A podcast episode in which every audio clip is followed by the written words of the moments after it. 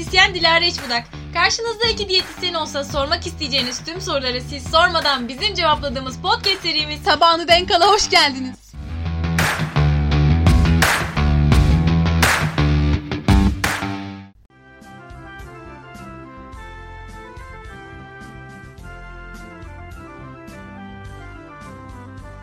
Tost, ayran, tost, ayran, tost, ayran. Çay simit, çay simit, çay simit, çay simit.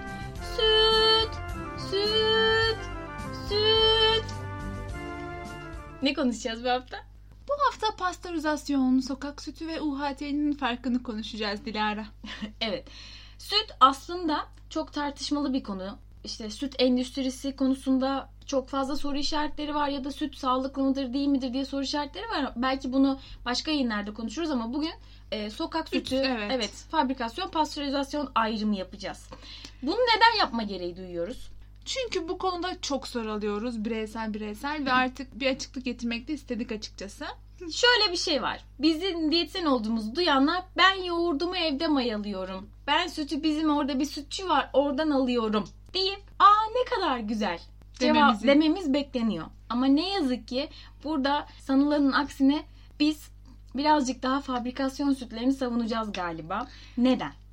Ondan önce şunu bir belirtelim.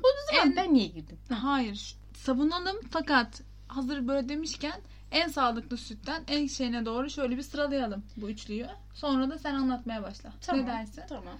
Birinci, bizim ilk başta tercih edilmesini istediğimiz süt nedir hocam? Pastörizasyon. İkincisi Bu- yani hocam. Pastörize edilmiş süt. İkincisi, UHT süt, üçüncüsü sokak sütü. bilinenin aksine tam tersini Aynen. söyledin Dilara. Şimdi açıkla. Şimdi o zaman pastörize süt ne demek? Yani günlük süt ne demek? Ondan bahsedelim. Ve pastörizasyon aslında belirli bir ısı derecesinde belirli bir süre sütün tutularak sonrasında hızlıca bir soğutulması olarak adlandırabiliriz. Evet. Burada önemli olan UHT de aslında bu Hı hı. bakıldığında. Fakat burada e, dereceleri ısıtılan dereceler ve süreleri farklı aslında. Pastörizasyonun birinci sırada ve iyi olmasının özelliği bu ısıtma işlemi sırasında yararlı bakterilerden arındırılmazken süt zararlı bakterilerden daha doğrusu bakteri demek yanlış olur mikroorganizmalardan arındırılmış oluyor aslında.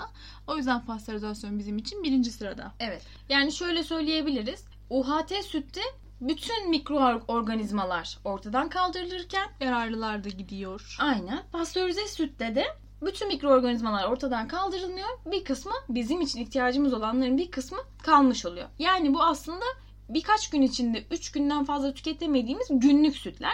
Öbürleri de bildiğimiz tetrapaklarda paketlenmiş kutu sütlerden bahsediyoruz. Bir de burada onları da uzun uzun süre paketlen yani saklanabilecekmiş gibi düşünülüyor ama aslında onların da 3 ile 6 ay arası Evet. süresi. O yüzden UHT sütlerini 1 yıldan yani 6 aydan fazla tüketmemek lazım. Evet. Açıldığı anda zaten hemen tüketmeniz gerekiyor. Peki neden biz fabrikasyonu bu kadar çok savunup sokak sütüne karşı böyle bir hayır duruşu yapıyoruz? Yani çünkü sokak sütü dediğin aslında koca bir soru işareti. Şimdi şöyle sorular gelmeli insanların aklına. Gelmiyor. Biz genelde o sokak sütçümüze çok güveniyoruz ama Aynen. Bir, bu süt sağılırken insandan, efendim hayvandan, kaptan ya da ahır ortamından mikrop bulaştı mı bulaşmadı mı? Böyle bir durum var. İki, bu sokaklarda bu süt gelirken nasıl, nerede, nasıl e, derler ona? Depolandı, Heh, depolandı, taşındı. taşındı. Bunları biz bilmiyoruz. Belki içerisine arttırılması için miktarlar bir şeyler katıldı mı katkı maddeleri? Sulandırıldı mı, nişastalandırıldı mı bu süt? Ya aynen sadece sokaktan alınan süt e, adam çiftliğinden oradan buradan getirdi diye güvenilir olacak diye bir şey yok. Bir de şöyle bir durum var. Biz onu alıp evde ısıtıp kaynatıp daha doğrusu saatlerce bazen e, mikroplarını öldürdüğümüzü iddia ediyoruz ama aslında bunu yaparken yararlı mikroorganizmaları da yok etmiş oluyoruz. Artı bir de sütün içerisindeki proteini de kısmi yolu yok etmiş oluyoruz. Elimizde kalan şey faydalı bir şeyi ancak yok etmek oluyor. Hatta bu uzun süre kaynatıp soğutma süre işlemiyle beraber vitamin mineral kaybı da çok yüksek olmuş oluyor. Özellikle Evet. B6 vitamini ve folik asit konusunda. Hatta bizim mesleğimizin duayeni Ayşe hocamızın şöyle bir sözü var. Ayşe Baysal'ın. Diyor ki Canımız. A- aynen öyle. Ee, buradan da onu iade edelim. Anıyoruz.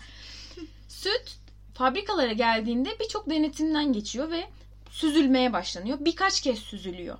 Ve diyor ki eğer bir insan bu süzme kağıtlarını görmüş olsaydı oradaki mikroorganizmaları görebiliyor olsa asla ama asla sokak sütü kullanmaz.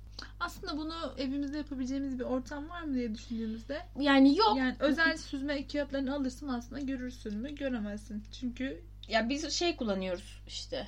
Bezler kullanılıyor ya Evet. süzerken ederken ama aynı olmaz. aynı şeyi sağlayamıyoruz. Yani ne yazık ki biz bu fabrikasyonda bir anda ısıtıp bir anda soğutma işte belirli dereceler vesaire bunu evde uzun saatler kaynatarak ondan sonra süzerek ederek bunu sağlayamıyoruz. Bir de şöyle bir şey var şimdi pastörize dedik evet zararlı olan mikroorganizmalar yok oluyor da aynı zamanda o süt sterilize de edilmiş oluyor. Yani ne oluyor? Mikroplarından da arındırılmış oluyor. Hı hı. Değil mi? Bunu da söylemek lazım. Biz Peki. bunu normal evdeki ısıyla yapamayız çünkü.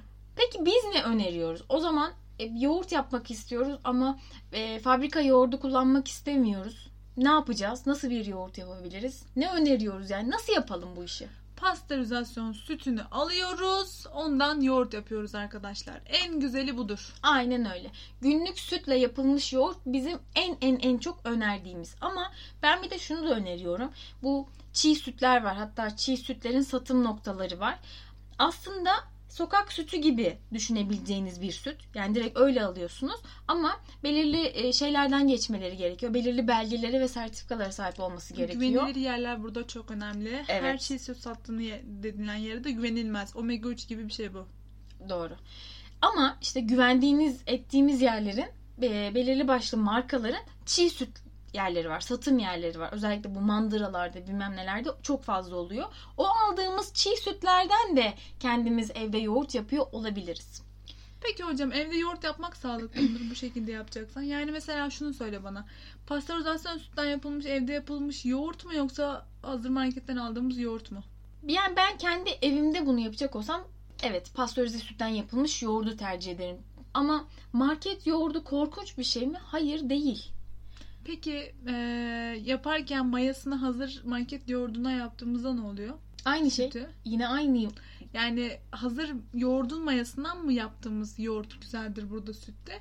Yoksa mayadan bildiğimiz maya satılıyor ya yoğurt Hı hı. mayaları ondan yaptığımız mı? Bence yoğurt mayaları. Hatta yine bazı markaların sanırım işte Atatürk Orman Çiftliği'nin vesairenin böyle bir yoğurt yapma setleri var. Kendi sütlerini işte o çiğ sütlerini vesaire ayrı koyuyorlar. Mayalarını ayrı koyuyorlar. Ve gerçekten çok steril bir şekilde e, satışa sunuluyor. Bu tarz Peki şeyler hocam. olabilir. Merak edenler oluyordur da o yüzden sormak istiyorum. Bize Benim- hep yazıyorsunuz DM'den. Bizim e, benim annem de yapıyor bunu. Probiyotikli yoğurttan yaptığı yoğurtun da probiyotik olacağını söylüyor. Doğru mudur? Doğrudur. Mesela probiyotik bir yoğurttan mayalanan yoğurtta probiyotik midir? Doğrudur. Çünkü Doğrudur. zaten probiyotiğin içinde belirli bakteriler var. Siz onunla beraber o bakterilerle yeni bir yoğurt mayalıyorsunuz. Yani yeniden bir bakteri kolonisi Kolonisi. elde ediyorsunuz. Onlar da probiyotik bakteriler olmuş oluyorlar. Konumuz değil ama çok bahsettik. Hadi bir aydınlatın. Probiyotikte prebiyotin de farkını söyleyin de. Onu da siz da- söyleyin be. Onu da ben söyleyeyim Hadi be. söyle. Madem sordun sen de bana. ben sordum ben sana. sordum sen bana ben de sana. Sordum Ee, sarı. Dilara. Pardon. Şöyle açıklayabiliriz. Probiyotik e, bildiğimiz bakteriler içerisinde Yararlı bakteriler. yararlı bakteriler. Bir sürü bir sürü bir sürü.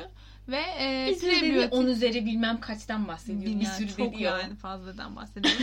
E, 10 milyon prebiyotik, prebiyotik ise probiyotiğin besini. Yani probiyotikler prebiyotikleri yiyor gibi düşünebilirsiniz kabaca değil Evet. mi hocam? Doğru mudur? Hatta probiyotiğe bu kadar önem veriyoruz ama eğer orada onun tüketebileceği bir prebiyotik yoksa probiyotiklerin şey. bir anlamı olmaz. Bunu da azıcık söylemeden Mesela geçmeyelim. sebze meyve bir prebiyotikken yoğurt tarhana gibi şeyler probiyotik olabiliyor. Öyle düşünebiliriz. O probiyotik konusunu belki başka bir zaman tekrar konuşuruz. Evet Pastörizasyon. dedik ve pastörizasyonun e, nasıl olduğundan bahsettik. Isıl iş derecelerine veya şeylerine değinmek ister misin? Belki öğrenmek isteyenler vardır. Değinelim. Değin. Söyle. Pastörizasyon mu? Evet pastörizasyon kaç derecede mesela ulaşıyoruz biz onu evde yapamayız diyoruz. Ee, iki türlüsü var. Bir 85 derecede 15 saniye tutuluyor. Hı hı. Bir de 65 derecede 30 dakika tutuluyor. Peki UHT süt. onun kaç oluyor? o da e, 135 ile 150 derece arasında tutuluyor. O da yine 1-2 saniye tutuluyor. kadar. Pastörizasyon, UHT ve sokak sütünün arasındaki farkı açıklamaya çalıştık. Ne yapıyormuşuz? Sokaktan süt almıyormuşuz. Annelerimiz, canımız annelerimiz.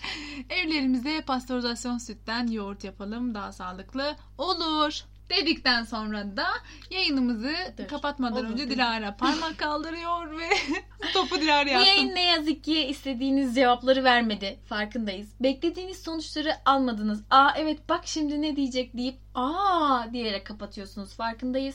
Gerçekler. Acıdır. Yo. o zaman baklava yalandı. Na, evet. O zaman hoşça kalın. Esen, Esen kalın. kalın. Süt. Ya Dilara